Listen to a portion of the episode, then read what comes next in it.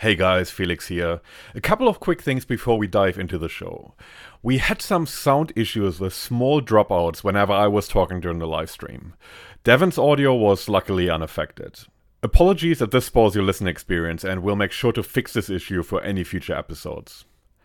On another note, there's a part in the show in the first 10 minutes where we discuss a recent conference presentation that contained themes of mental health and suicide risk. If these themes are a cause of concern for you, please consider reaching out to your local support services. We've added a few links from the English speaking world in the show notes. But now, without further ado, back to this month in sales enablement, November edition.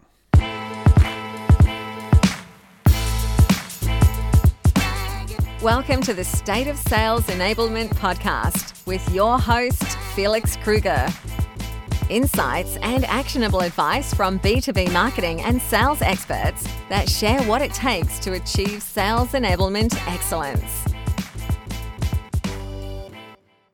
Hello, everybody. Is it a bird? Is it a plane? No, it's another episode of this month in sales enablement. We're back with the November edition. I'm, as always, joined by the fabulous Devon McDermott. Devon, how are you today? Felix, I'm wonderful. And as always, I am just honored to be here with you talking enablement trends, conferences, jobs, everything in between. So I am fantastic. Excellent. Excellent. How are you? Yeah, I'm good. I'm good. I'm, uh, you might have heard through my LinkedIn post that I'm uh, working on this online course. Uh, so that's keeping me busy because I'm not only producing about four hours of video content, but I'm also um, at the same time involved in client projects through my consulting business and also leading new sales conversations. So I am planning to sleep a lot over Christmas, put it that way. you deserve it. Yeah, yeah. I don't know how you're getting it all done. Let's talk about some of the sales enablement insights and some of the things that have come up in the last month. Just for everybody tuning in today, as always, we have on the agenda insights this month mainly focused on the conference season and some of the conferences that have been happening that uh, Devon and I have been involved with. We'll be talking about the latest sales enablement jobs out there, brought to you as always by Stephanie Sarabian. We have a few articles that Devon has researched that we'll break down and discuss. We'll have a book review again this month. So I'll be revisiting a book that I have read previously called Games People Play which is a very interesting book from a psychology point of view. I think a lot of enablers will find this useful, especially from a stakeholder management point of view.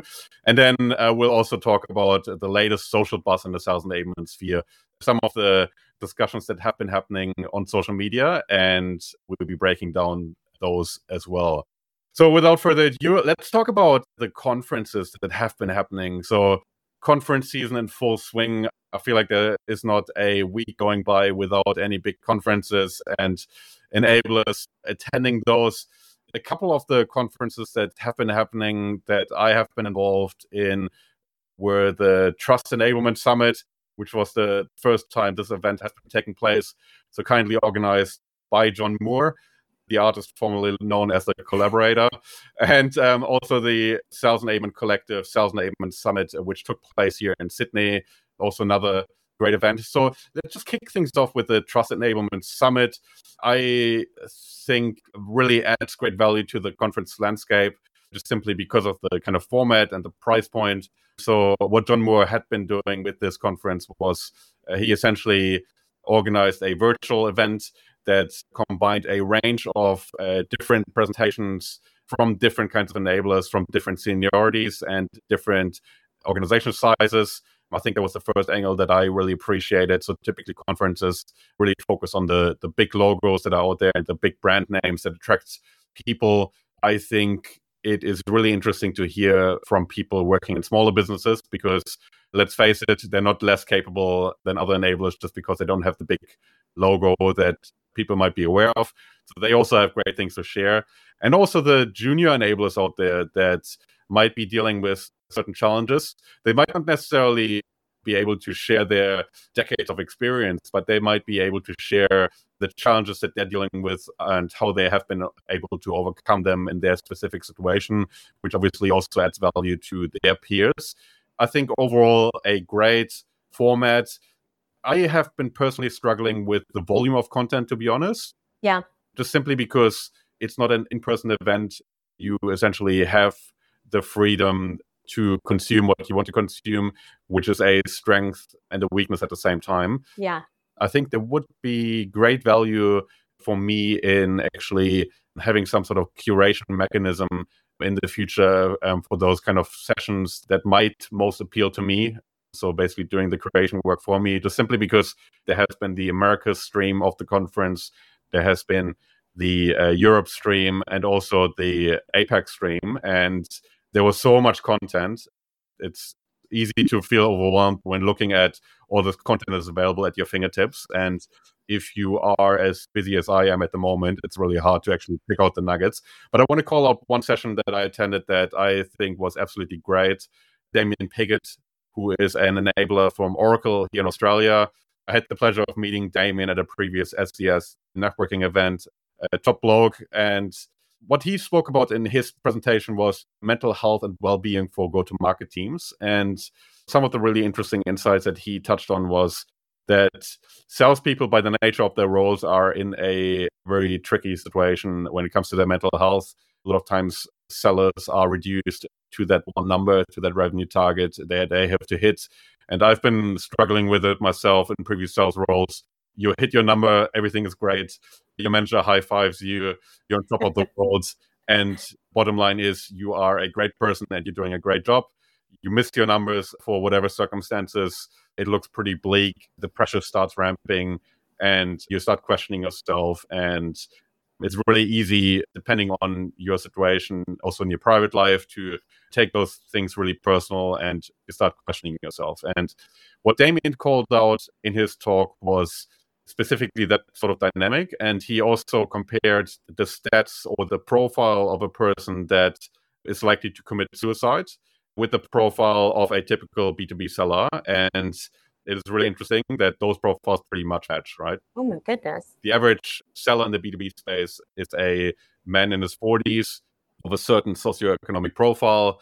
And all those traits that he called out pretty much match the sort of statistics that are being released, especially considering the dynamic. It is worth looking at the mental health side of things in general as organizations I think it's worth either way, right? But I think especially the sales side of things deserves attention on that front. Then on top of that, he asked a question of what enablement can contribute, and he provided some pathways, including, for example, raising awareness within the organization with sales managers around mental health. Mm-hmm. Our mental health first aid courses that can be done which enablers can also access, obviously, which provides them with an opportunity to provide first aid, so to speak, from a mental health point of view, if there are any symptoms that they might encounter that deserve attention and that signal that there is a mental health struggle going on from their peers. And let's face it, enablers are exposed to so many roles and so many people operating in high pressure environments across the organization. And we can probably look out for those symptoms as well and also provide first aid when it's needed. Wow. So I thought that talk was simply brilliant. Anybody who has signed up for the Trust Enablement Summit and has access to those sessions, I would highly recommend tuning into that one. But yeah, there were a couple of other sessions, and coincidentally, those were run by Devon and myself. Just so happens. yes. What are the chances? So, Devon, I'm really curious to hear, you know, some of the key insights. So, first of all, like run us through what your session was about and also some of the key insights that listeners might be able to take away who have not been able to attend your session live. Yeah, so my session was with the lovely and talented Taylor Vincent from Handshake, and we talked about scoping an enablement function for a SaaS startup. So we covered all of the essential questions that enablers need to ask when they are joining a, a new organization to make sure that that organization is in fact ready for an enablement function and also for people who uh, are running companies it was also helpful for them to get a sense of hey where do i need to be to make sure i'm creating the right ecosystem for enablement to thrive we also taught hiring and best practices for making sure you are thinking about the right hiring profile, how to think about scoping roles, setting up your enablement function for success with the right charter. So, Taylor led an incredible section on just laying the foundation for a healthy enablement function. We talked about stakeholder management and really just all of the basics that need to be in place to make sure you're setting yourself and or your team up for success. It was such a fun session to lead. We had a a small but very interactive audience. So overall, it was very fulfilling. But I so enjoyed preparing for it because it helped to expose some of the challenges that I've had in building out enablement at startups or in various organizations. And if I can do anything, it's helped to make sure that folks don't have to deal with some of those challenges that I have faced. So it was terrific. I highly recommend that folks give it a listen. Again, it's very foundational, but uh, helps to set the stage for, again, a healthy and productive enablement team. Yeah, excellent yeah, you've done that a few times. You set up the enablement function from scratch. So just just for you. Yeah. Yeah, yeah. So no need for people to make the same mistakes Devon has made. So lots uh, yeah. lots to learn.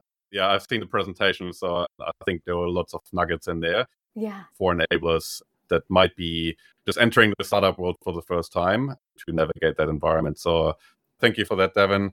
I ran a session which was all about leveraging enablement's momentum. And some of the guidance that I wanted to provide with the session was around navigating the stakeholder environments as enablers and how we can ensure relevance of our function in stakeholder environment and basically use the momentum that enablement has on a macro level and the buzz that is currently happening around enablement as a launch pad for people to really maximize the opportunity for their work, you know, so to do great work within the organizations and get the exposure that they deserve, but also to make their life easier and really create a career and an environment, working environment for themselves that allows them to operate in a high performance environment on a sustainable level, right? And I essentially, as part of the session, shared my journey in a previous enablement role where I transitioned from being highly reactive and from despite the remit of the role and despite my subject matter expertise, I wasn't really able to create that impact. And it was in, in an enterprise environment.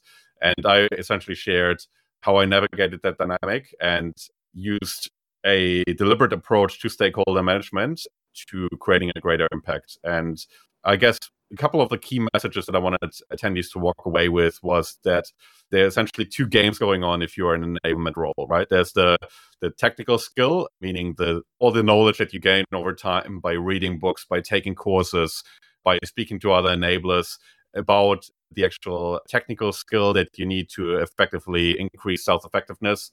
But then there's the second game, which runs in parallel, which is the stakeholder management, right? Because as we all know, sales enablement can do anything, but we can't do everything, which means that exactly without the involvement of all the different stakeholders and without us being able to leverage those stakeholders, we won't be able to achieve much. And you know that comes down to the fact that enablers don't hold any formal power, but at the same time need to align everybody across the organization to get projects done and to really create an impact. And one of the tools that I have been using and that I use these days for those sort of complex stakeholder environments that I can also recommend.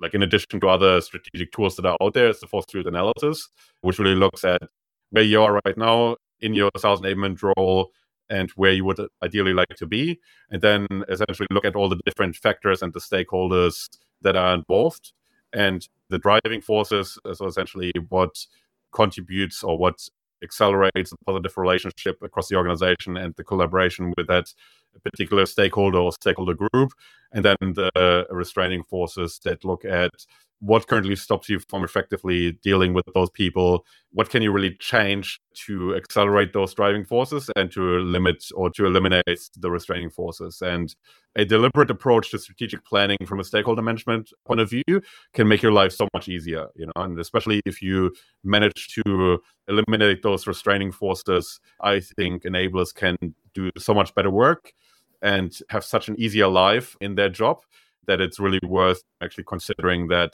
as an approach. And I talked about that approach to a few people at the Sales Enablement Summit, the SEC Sales Enablement Summit as well. And some of the enablers, especially the senior ones, agreed. They were joking, you know, like they don't run a key account plan because the stakeholder environments.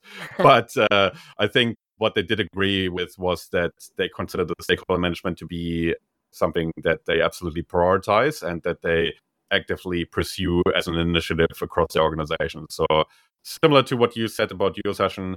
In my session, we had a small but really engaged audience, yeah, uh, which I personally really enjoyed. You know, so it was great. It was more of a conversation and a back and forth, and really a, an opportunity to interact with people and to really provide targeted advice. I think that's at this stage one of the charms of the conference is that you really have those sort of workshop environments and that opportunity to interact. But I really do hope for John and that conference that there will be even greater attendance numbers down the track. I think it adds to the conference landscape from our point of view, especially at that price point. He only charged fifty dollars for all of that content that we just mentioned and more. I think this is pretty much unbeatable and is a really great value add for a lot of enablers out there. What are your thoughts? Anything else to add in terms of what you liked about this conference or what you think can be improved on the track? Yeah, and I, I couldn't agree more. I absolutely loved this approach. And John really tried to imagine a better way to leverage enablement talent. And you called out something that I think is worth calling out again because it's so rare in these conferences and panels is the varying levels. So we had enablement newbies. There was a session with enablement specialists to the best in the business. And John also really focused heavily on DE&I, which I think is not obviously not. I think it's incredibly important. And so it was exciting for me to see all of these new voices, new faces, new names sharing insights on these panels and working sessions and engaging in a conversation around enablement. To your point, there was so much content. Like I have a list of all the the sessions that I need to watch. I'm still listening to all of the playbacks because I, I, want to hear what the newer folks are doing and saying and advice that they have for folks like me that tend to get stuck in my ways. I thought another interesting element was that this conference was really focused on learning together. So there were definitely, you know, my session was PowerPoint led, but it wasn't just someone standing in front of the room running through a PowerPoint. It was folks that were sharing their experiences, creating an environment that supported vulnerability in the profession. And I feel like so often in conferences, it's like perfect state, beautiful picture, which is amazing. But I love hearing about challenges and hearing about different experiences. So the other thing that I thought was a standout, as you already mentioned, but again, worth what do they say? Double clicking into is the price inclusivity. And I think this may be a quarterly event. So, and I hope it is just to create some momentum there. But the price was $50, included access to all the sessions, access to playbacks, which is my favorite thing ever. And so many conferences are prohibitively expensive. And especially now, companies are not paying for conferences, at least not the companies that I've seen. So you're paying for those out of pocket, most likely. But to your point as well, this was the first Trust Enablement Summit. I think we're still kind of finding our, our legs, finding our footing there. An amazing start right out of the gate.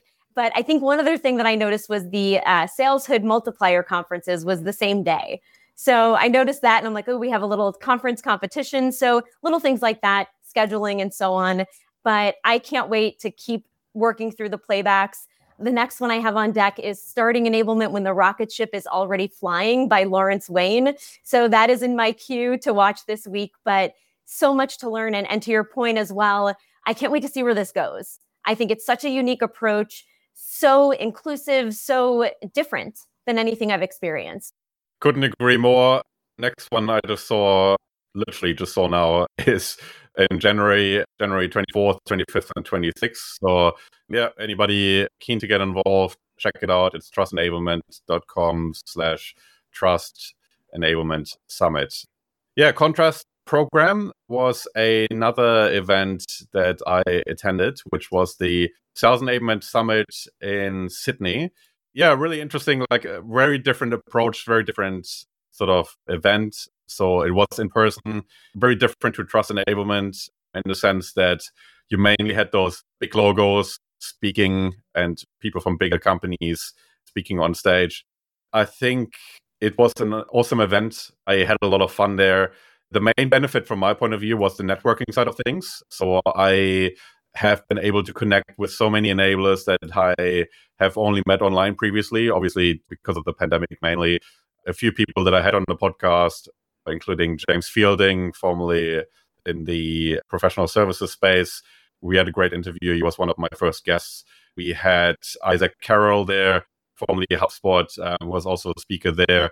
So many great people that I have been able to connect with that I previously only known online, but also new enablers that I have been able to meet. And I think there was a range of sessions, you know, like they varied in terms of value to me. Mm. I think the most valuable sessions that that I attended really offered practical advice, first of all, and really shared that experience, you know, like in form of case studies or in form of research that had been conducted and then applied within the organization.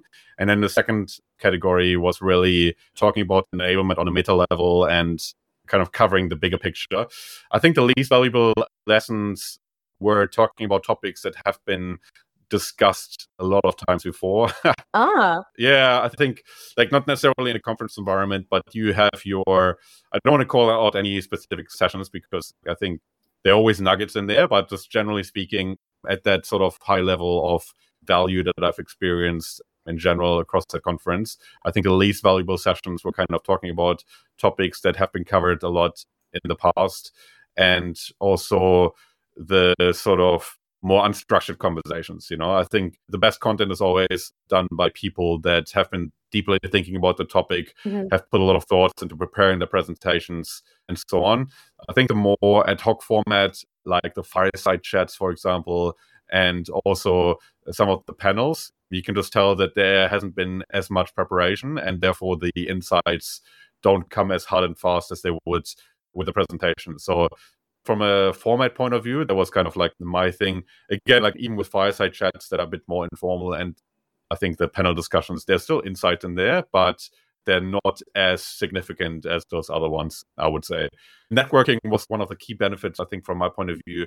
I connected with so many people, and it's great to not only have that virtual community, which is obviously at our fingertips, literally at any time of the day, you know, like through the access of the different communities that are out there through Slack and uh, different forums, but actually meeting and connecting with people in person and actually getting to know them a bit better. In those online communities, you tend to only talk about the profession and only talk about enablement challenges. Whereas if you catch up in person, you get to know the person behind the sales enablement professional a bit better, and uh, you kind of understand them a bit better, where they're coming from, like what they're dealing with, and so on. So I think that was absolutely brilliant. One thing that really struck me, and don't get me wrong, I appreciate any vendors being involved in conferences and making them happen and actually contributing to the landscape by actually sponsoring um, those sort of events by providing monetary funds to the organizers. but I think vendors can also add more value and probably also extract more value out of conferences if they are more focused on the content side of things, I would say. Yeah. So I found from my observation, the vendor integration is a bit awkward. So you kind of could see the the energy in the room shift whenever the the vendor right. was on stage, and especially when there was kind of like a awkward attempt to pitch.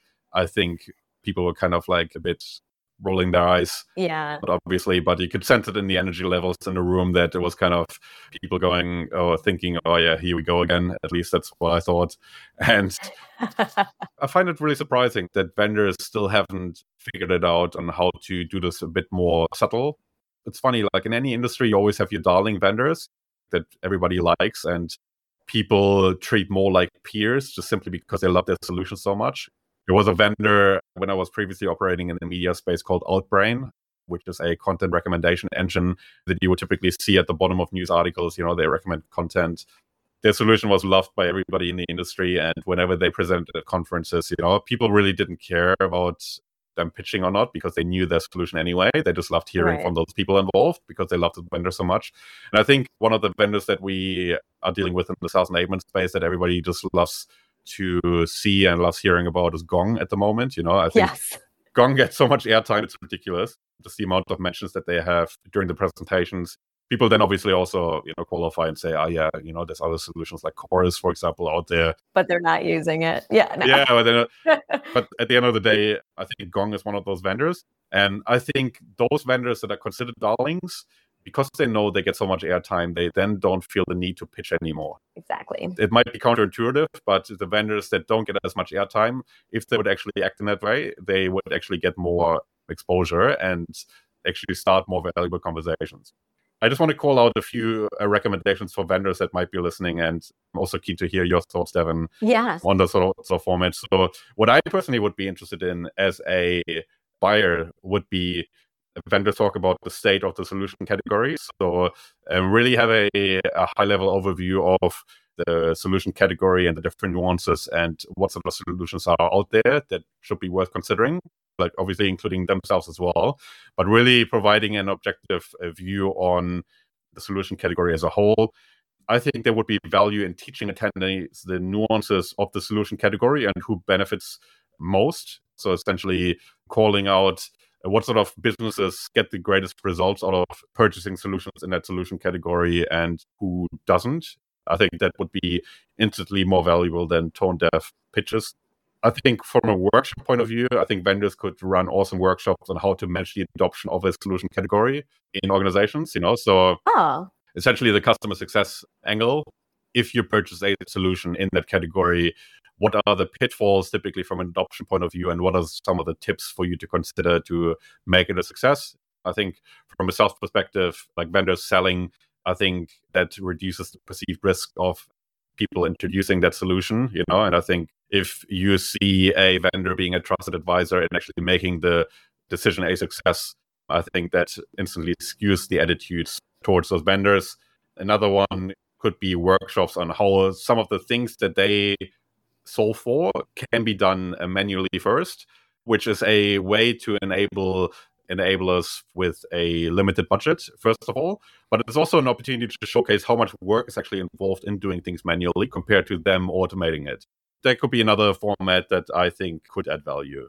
What are your thoughts evan? Do you have anything to add? Have you come across any sponsorships that have been actually be really engaging and effective from your point of view yeah, well, I always have thoughts, as you know, Felix. But a quick note on Gong the thought leadership that Gong delivers via surveys, reports, insights from their platform are next level. Like they could present on literally any topic that they've delivered a blog or an article on, and I would be a very attentive audience member. So that alone, I think, gives them the credibility to walk into a conference and not have to like sell their solution. We all know we need it. Now tell me how to be better at doing my job as an enabler via all of these amazing insights. So that's just one note because I too always talk about Gong on my sessions. I need to stop, but I think you nailed it. Some of the best vendor sessions I've attended have been more valuable in some cases than peer led because if they're running a true value sale, right? So if they're here to sell me something, they shouldn't be talking about their tech.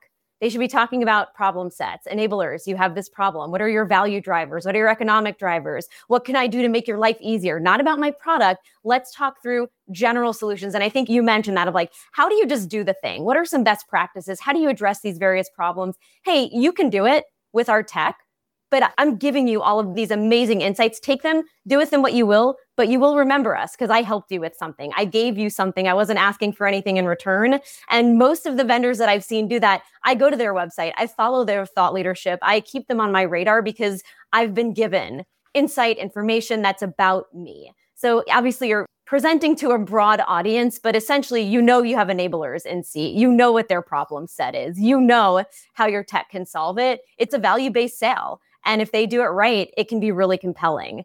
Another vendor that I talk about way too much, considering that I don't use them in my current role, is MindTickle. I think they do a great job of delivering insights, best practices without saying, and by the way, you can do it in our platform or try to sell you on it. I actually was at a MindTickle conference and they did an entire presentation on the ideal rep profile and the way that they positioned it and, and insights they gave. It wasn't about me purchasing it. it I mean, it was ultimately, but it, it didn't feel that way. It felt very much like I got so much from that very brief presentation that I actually talk about it. I have folks on my team read their thought leadership on it. And yes, they want me to use their platform, but it's done right because they're giving me insights, best practices, tips that are making me better at what I do. It's making me think in a different way. It's smart. It's good sales, right? So those are my tips for good vendor sessions. But when they come in and they're like features and functions, it's a no go for me. Yeah, yeah, yeah. I think there's also that meta level of enablers knowing sales pretty well and knowing what good sales looks like. Exactly. So I think it's something worth considering. Yeah, I think an enablement audience should be sold to well, considering that they're specialists in that space. So lots of room for improvement. there. And yeah, I'm curious to hear from the audience as well if you have come across any really valuable vendor sessions and what really made them so valuable to you. I think we all agree, you know, people love tech and tools. Everybody loves that insights about new shiny toys and people are ready to buy. People are interested in learning. So I think it's a missed opportunity for a lot of vendors out there without mentioning any specific names. Now, in terms of some of the other insights that I personally have walked away with, I just want to call a few out here. I think something that I came across or that has been mentioned a couple of times in people that I spoke to was that enablers and large organizations really tend to crave greater influence. So if you talk about like big corporates and big enterprises, and then you have enablers that work in startups and they have much greater influence, you know, like and they talk more about the strategic level, getting that senior executive buy-in, developing the charter and so on. And some enablers that are more specialized in organizations, especially those looking after training exclusively, I think they're struggling with actually gaining that greater influence and extending their remit beyond what they're doing right now. So I did hear from a few enablers that that is a challenge. So my advice is always to try and educate the business as much as possible around the opportunities and then basically create that alignment to get more buy-in and then gradually extend your remit. I do know it's a challenge with high degrees of specialization in large corporates. There's only so much he can do. But yeah, that came up a few times. Apparently, there's few enablement roles in APAC right now. I think that comes down to the recession and the fact that even American companies that might not necessarily have laid off their local staff, they might be dialing back their activity overseas just simply because they focus domestically.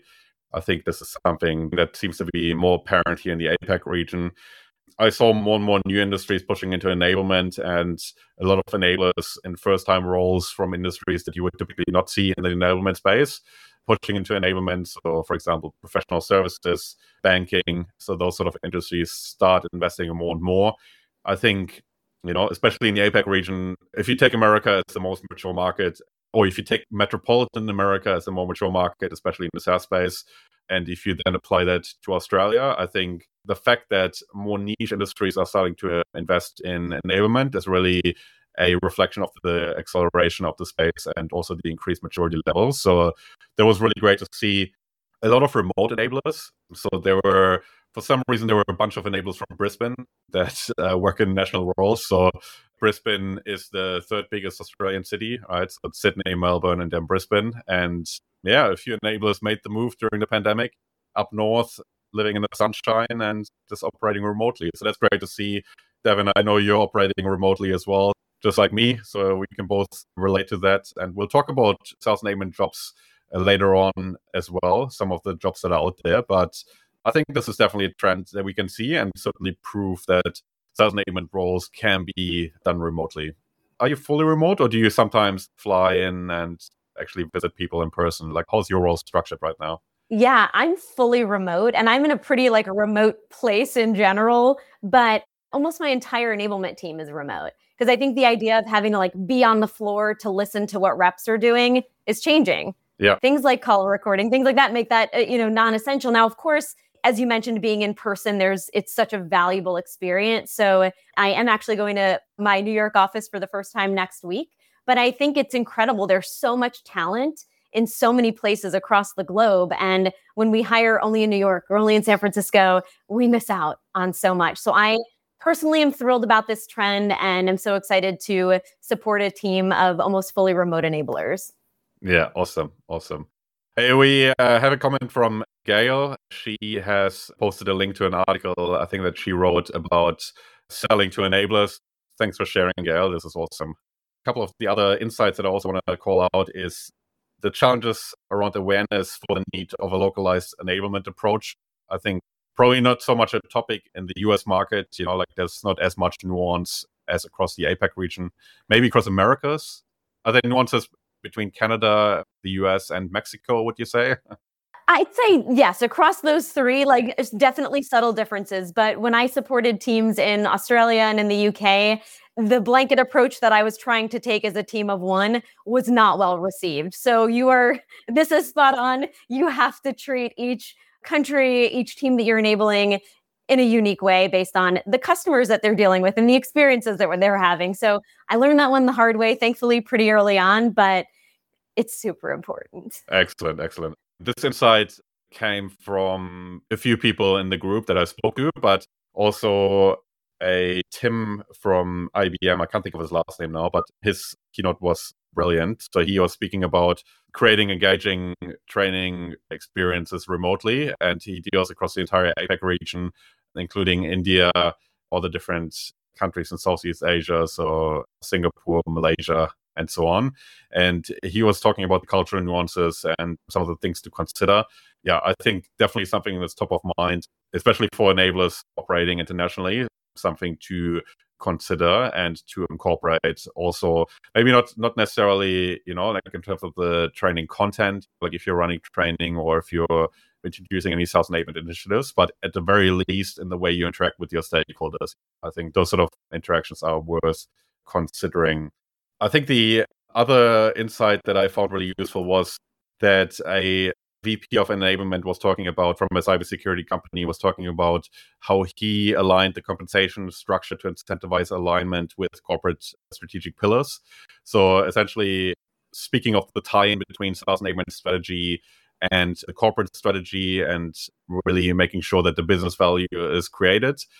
His way as a VP of enablement to actually achieve that at scale with all his direct reports is to provide incentives from a compensation point of view to actually have enablers create initiatives that really address those different KPIs and those different strategic corporate goals. So I think that was really interesting because when we talk about compensation structure from an enablement point of view, or at least the conversations that I'm exposed to, we often focus on the sales reps and what sort of incentives we provide to them to incentivize the right behaviors. But I think also from a sales enablement leadership point of view, if you have numerous direct reports, that's probably also something worth considering to make sure the strategic value to the business is given in any sales enablement initiative. Sales culture was another topic that was being talked about.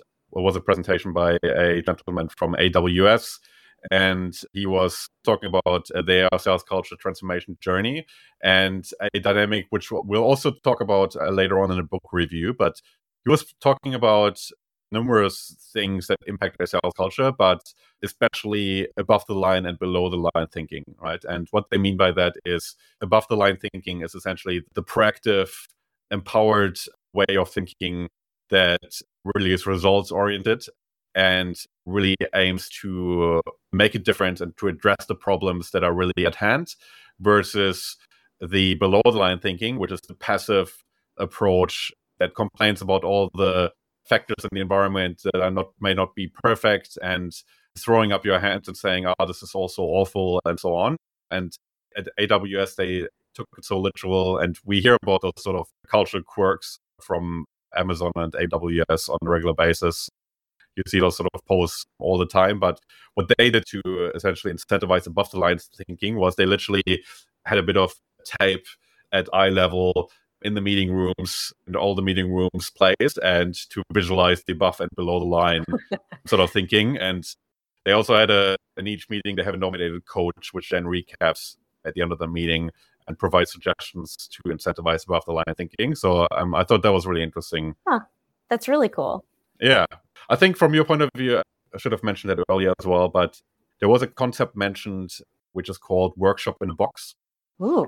I think this one was really interesting because it was from a solo practitioner here in the APAC region who is has attempted to scale his impact across the organization. And because he realized that he cannot run all the workshops and he cannot attend all the team meetings, he created that concept of workshop in a box, which is essentially a package provided to the sales managers that equips them with PowerPoint slides, with exercises, and with guidance around how to run a workshop to their sales teams. I love it.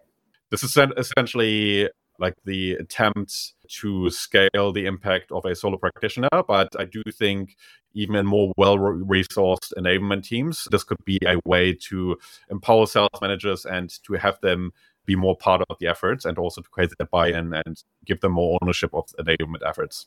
That's incredible. Is that a concept that you have previously encountered or heard about?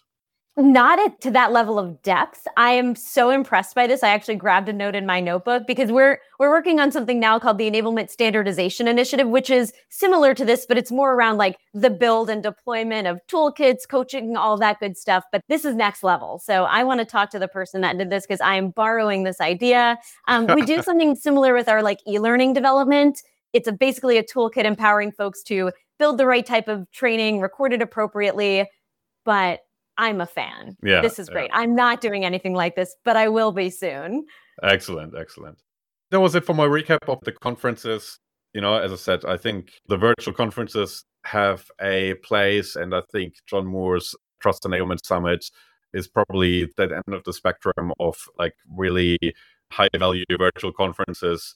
I think that hopefully it will further evolve and provide even greater value to audiences I personally would be ready. I don't want to mess it up for everybody else, but I would be ready to pay a bit more than fifty dollars. I know. I think John, you can uh, back yourself there, but I think at the same time, it's really important to provide that ongoing value and to evolve the format to make it as good as it can be. I think he did a great start with that particular conference, and um, I hope it will keep on going. Same here just changing uh, pace here. I just quickly want to call out the latest sales enablement jobs that are out there. So Stephanie Zorabian, as always, does a great job in curating those. So for anybody who has not come across her posts, please make sure to check them out. She just released the latest one yesterday.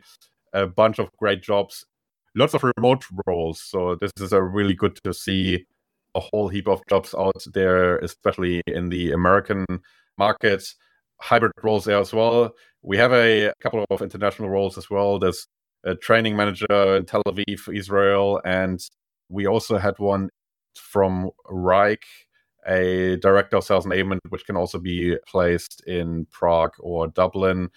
So a few international roles, uh, lots of American roles. So for anybody interested in seeing what is out there, please make sure to check out Stephanie Zorabian's post on the latest roles that are out there.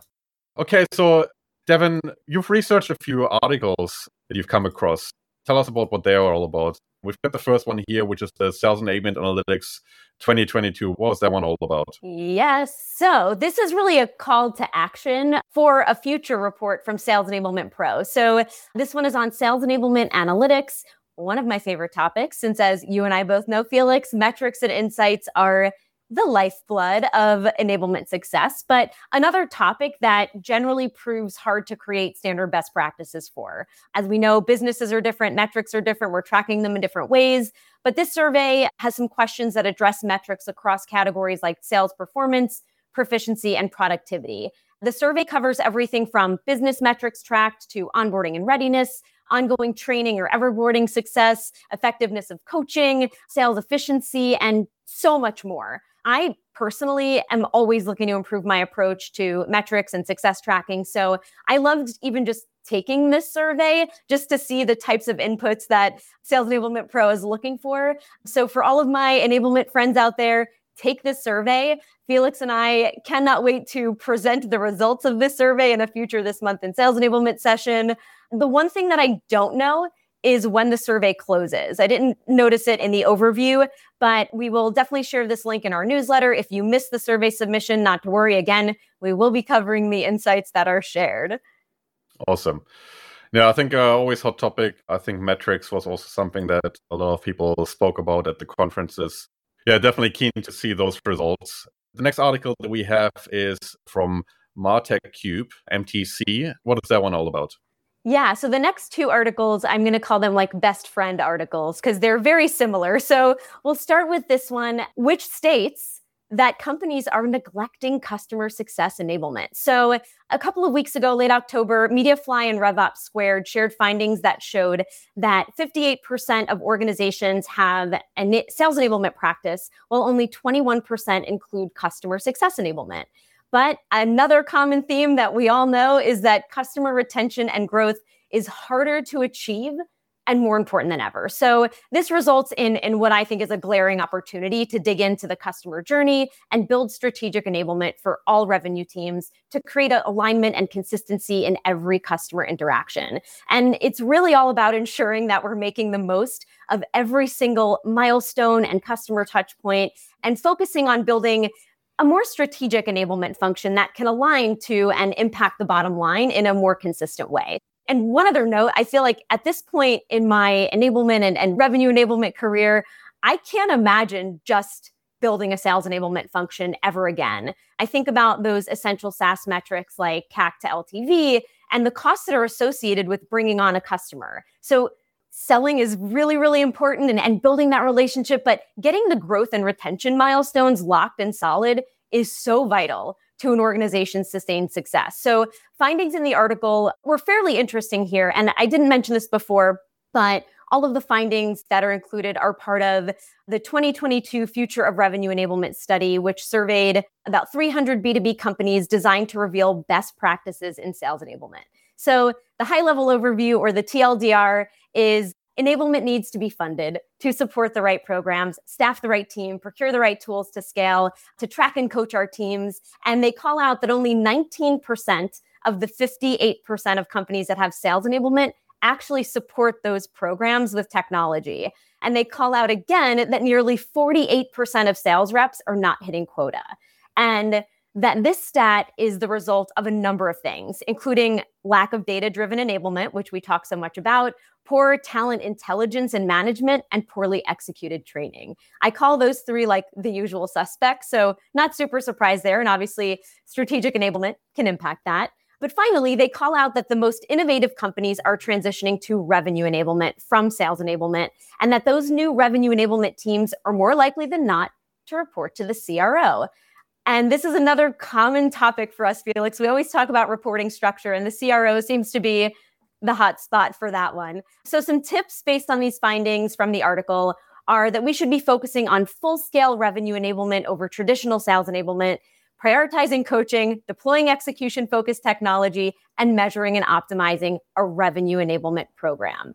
So, this article is a little bit misleading because we didn't actually talk about CS enablement.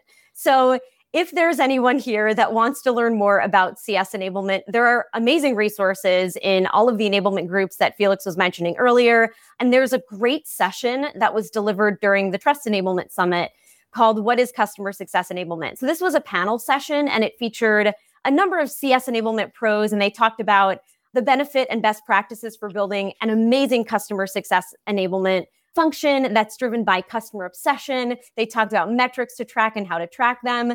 They also talked about Gong, but basically they focused on the importance of technology and, and, driving the right behavior. So, article title is a little bit misleading, but some interesting stats there if you're looking to expand your enablement function to cover the full customer journey. As I mentioned, this article is a nice segue into our next article. So, this article is called Sales Enablement versus Revenue Enablement. And we have an opening statement that says, Sales enablement is undergoing a transformation in the sales world. Its future is being debated, its foundations are being questioned, and it's all because of revenue enablement. A more holistic approach that isn't just for salespeople, it's for everyone involved in a customer facing role. But is revenue enablement better than sales enablement? And is sales enablement still a good investment?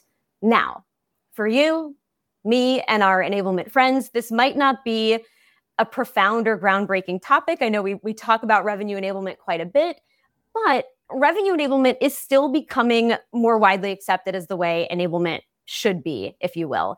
And I think it's always helpful to have new points of view and resources to validate this move to that holistic approach to enablement. And again, as we've spoken about at length, these days it is all about revenue enablement. Sales enablement is no longer the sole focused especially for companies that are really leaning into customer centricity and building customers for life. And that seems to be the trend that I'm hearing. You know, we're not just talking about sales process, we're talking about customer journey, we're talking about retention, we're talking about experience. It truly is a shift in how organizations across the board are thinking about selling across the journey. So the article takes the stance that the adoption of sales enablement across businesses is fizzling out or stalling because the current best practices and frameworks are not working. They also say that some of those frameworks are too complex to actually deploy. And your favorite topic, Felix, lack of stakeholder buy in. So, part of the problem is that sales enablement still isn't universally seen as a strategic function. And as we saw, the themes of so many of the conferences were geared towards establishing enablement as a strategic partner, stakeholder management, metrics. And so I do want to, to say, and hopefully everybody reads this article as well, but they're not saying that sales enablement isn't valuable or isn't a meaningful solution for companies, but rather that in many cases, companies that have sales enablement might not be doing it well, or that it's incomplete, not data backed, not clearly just defined processes, and, and so on. But according to the article, that's where revenue enablement can really shine because it actually addresses customer facing teams across the business. Again, allows for customer centricity, real customer centricity, creating a consistent and thoughtful customer experience from that very first marketing engagement or, or touch on your website to sales call, kickoff, onboarding, adoption, cross sell, renewal, all of those moments that are so important.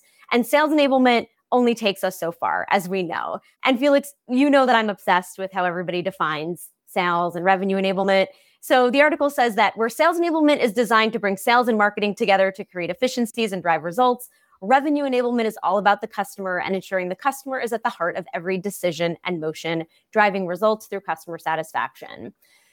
And it's really about sharing the goodness of what we're doing for sales to all of the other essential teams in our organization who work with our customers. And I've personally seen so many companies address motions or strategies or processes at cherry picked points in the customer journey without understanding the essential steps before or after that moment and it's a nightmare. But when you have enablement that spans your organization and your customer facing teams in seat as a strategic partner, they can help to inform the organization to make better decisions.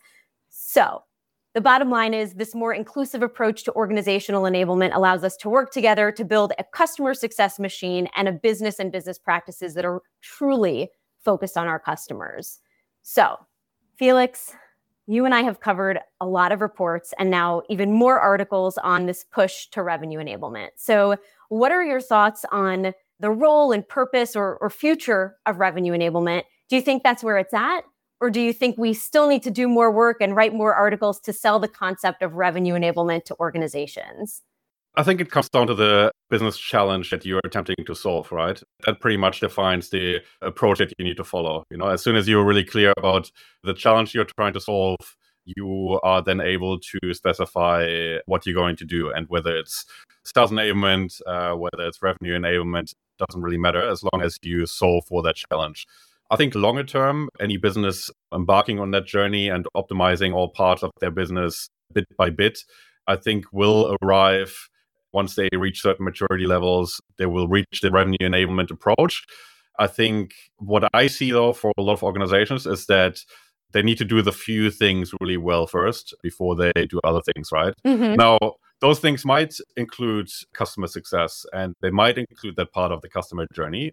I think it's just important to prioritize those really big gaps that you have across the organization in your customer experience and in your in your revenue effectiveness like once you address those challenges, you will know which approach is right for your business right now. Mm-hmm. I'm not sure if that answers your question, but I think the bottom line for me is it's not an either or. It's more the question of what you're trying to solve for and where you are in your maturity journey and how much you're ready to spend. Because speaking to the solo practitioners at the conferences, it really became clear to me that even those people are stretched solely focusing on sales. Oh yeah. Now, if you would tell them that they're now responsible for revenue enablement, I think their heads would explode. So I think it also comes down to resourcing and what you are able to tackle. But I do think sales enablement is a long hanging fruit, but I think it also comes down to the strategic nature of your approach.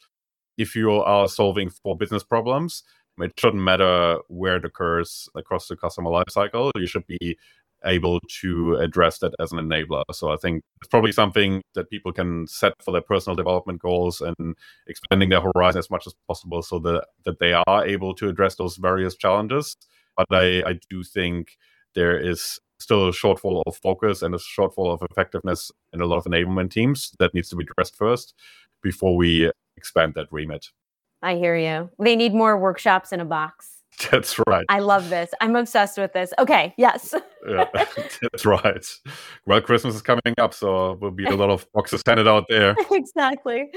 Okay, we've got a book review as well this month. So I have revisited a book that I have read a while ago, which is The Games People Play. The Games People Play is a book by Eric Berne, and it's one of those books that are not particularly about sales or particularly about enablement, but I do think it contains a lot of valuable information that is relevant to enablers. And the games people play describes the psychology of human relationships and the sort of dynamics that take place in transactions, as he calls it, between people, right? And the main call out here is that people play games not necessarily to be productive or to be constructive in the way they interact, but they mainly play games to fulfill their personal psychological needs, right? And in a transaction between people and in a game that people play, you typically have different roles and alter egos that people slip into. And he describes those as threefold. So, number one is the child, right? So, the helpless person that craves attention, that needs to be supported. That's number one.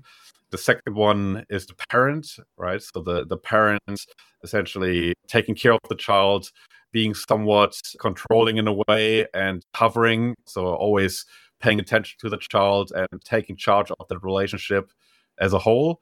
And then the third one, which is the state that is most constructive and that people should generally aim for in their relationships is the role of the adult, right? So mm-hmm. the adult is independent, considers other people to be independent, and is focused on the challenge or the subject matter at hand without considering those sort of dynamics or those sort of psychological needs that might be at hand. He breaks down a range of them in his book. So he breaks down the different kinds of games that he comes across in human interactions. One of it is why don't you yes but? So he's got these funny descriptions of games. Uh-huh. why don't you yes but? So one person says why don't you x? And the other person says yes but this is the interaction where you have an adult or a parent on one side that asks uh, why don't you do such and such? And then the yes but which is the child's role that somebody plays which is essentially the person trying to find an excuse not to do something, right? And blaming external factors on not doing something. And that, again, I think that really hit home for me based on the insight around above the line and below the line thinking that I mentioned earlier. So it's that rather than taking charge of a situation and being proactive and uh, analytical about it.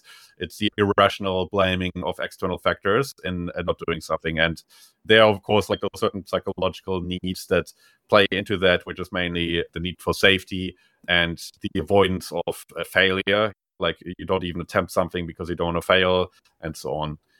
The other one is the wooden leg, which is picking a limitation that we have and using it as an excuse for bad behavior, pure results, or lack motivation again, this is it comes down to the motivation or the responsibility that we take or don't take. And yeah, this is something that like I come across in sales organizations as well with sellers blaming, oh, we don't have such and such tool. Yeah. Like, of course, I can't sell effectively, those sort of things.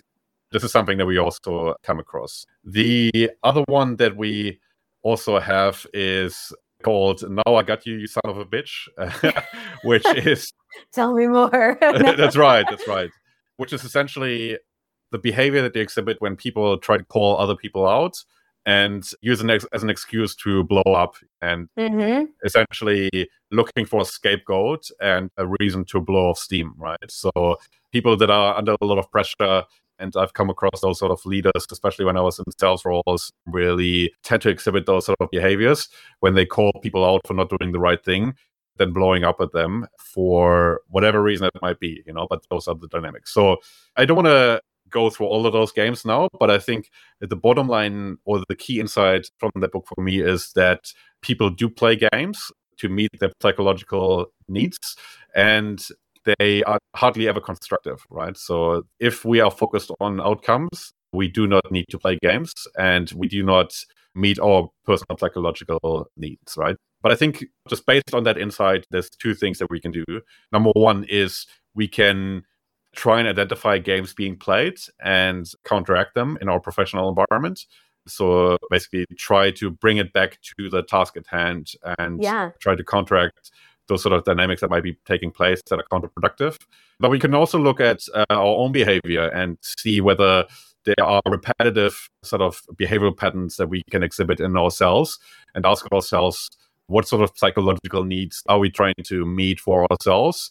And are we our own worst enemy by exhibiting those behaviors you know? And i think it comes down to personal development of course but it can be something that helps us in our private life but also in our roles as enablers to really see whether we solve for the task at hand or whether we we play games out there have you encountered people in your professional life that are playing games Unfortunately, yes. So I will be purchasing this book so that I can diagnose what's going on. But Yes. And hearing it, you're like, wow, I'm thinking about all the situations that I've been in. So it's unfortunate, but I think to your point, using it on yourself first to ensure that there's some self-awareness around like, am I, am I doing this to folks? And and if I stop doing it or change what I'm doing, will it have a different result? And I think yes. So I'm excited for this. I think the book has a lot of great insights and is really usable once you understand those different games that are being played and what you should be looking out for. But I do think at the same time, it's not directly uh, like targeted at sales professionals and it's not specifically talking about the sales environment, which makes an effort required to actually translate it into that sort of world. And then at the same time, because it's written by, I think the author is also a psychologist oh, he's a psychiatrist, even even worse. so he gets quite technical, and it can get quite dense at times. So I just want to prepare anybody who's interested in looking into that as well. So there is some work required to actually persevere and go through that book. So it's not an easy read, I would say.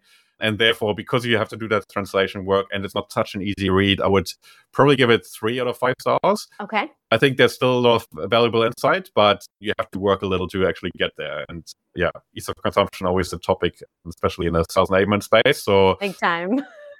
Where are the Cliffs notes, the Spark notes, whatever? that's right. That's right. But if you're really interested in psychology and that sort of space, it might be for you. But Otherwise, if you're struggling with information overload, oh, probably not the right one for you. Listen to this recap, and you won't hear all of the games, but you'll hear some of them. That's right. That's right. Now, just to finish off, a couple of things that are popping up on social media and social media buzz. Some people consider it their favorite part of the show. So let's take a look what we have here. What was the first one that you came across? Social media buzz is also my favorite part of the show. So this one is to send a thank you note or to not send a thank you note. And I think we all know to preface this, like interviewing can sometimes be a long and arduous process, meeting with too many people, delivering presentations that take forever to build.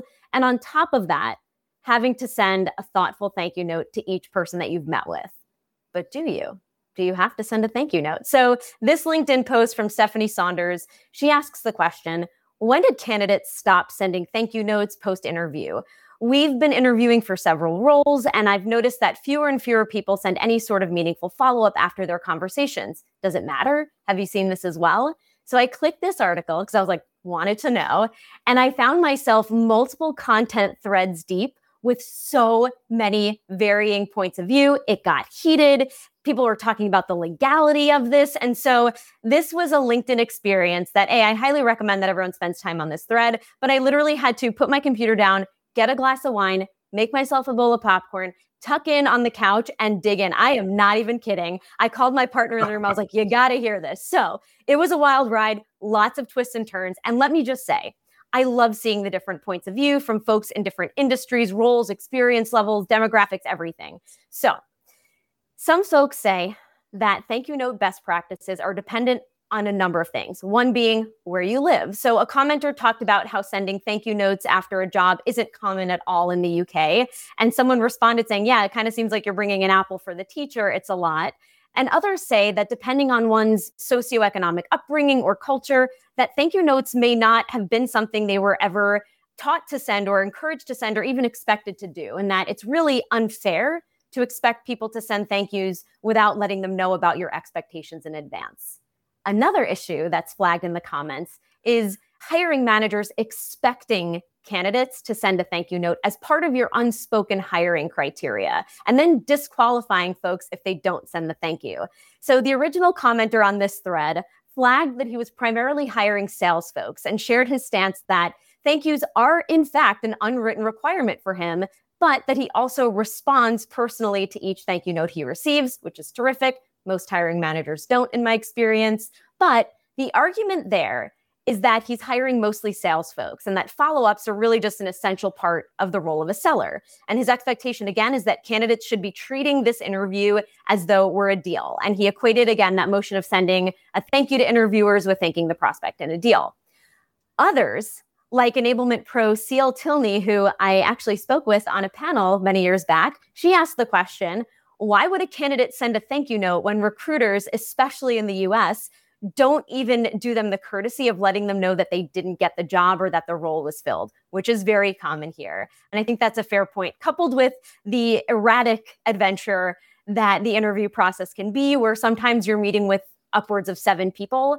And this gave me a little PTSD because my most intense interview experience was interviews with eight people in one office. And then I had to fly to HQ to meet with some of the same people who were also there more people who I hadn't met yet, then do a presentation. And then they gave me a horrible offer that I was just like, how dare you? This was many years ago. So I, have learned better interview practices on my end, but it was crazy. So sending emails to all of those people, right? If I was to email all of them, that's a lot of time spent on a formality that, in addition to whatever time uh, you're spending on presenting, prepping for the interview, it's a lot. So my personal point of view as a hiring manager, I don't expect a thank you note or even want them. But let me just say, I am very appreciative when candidates take the time to send them, and I do try my best to respond.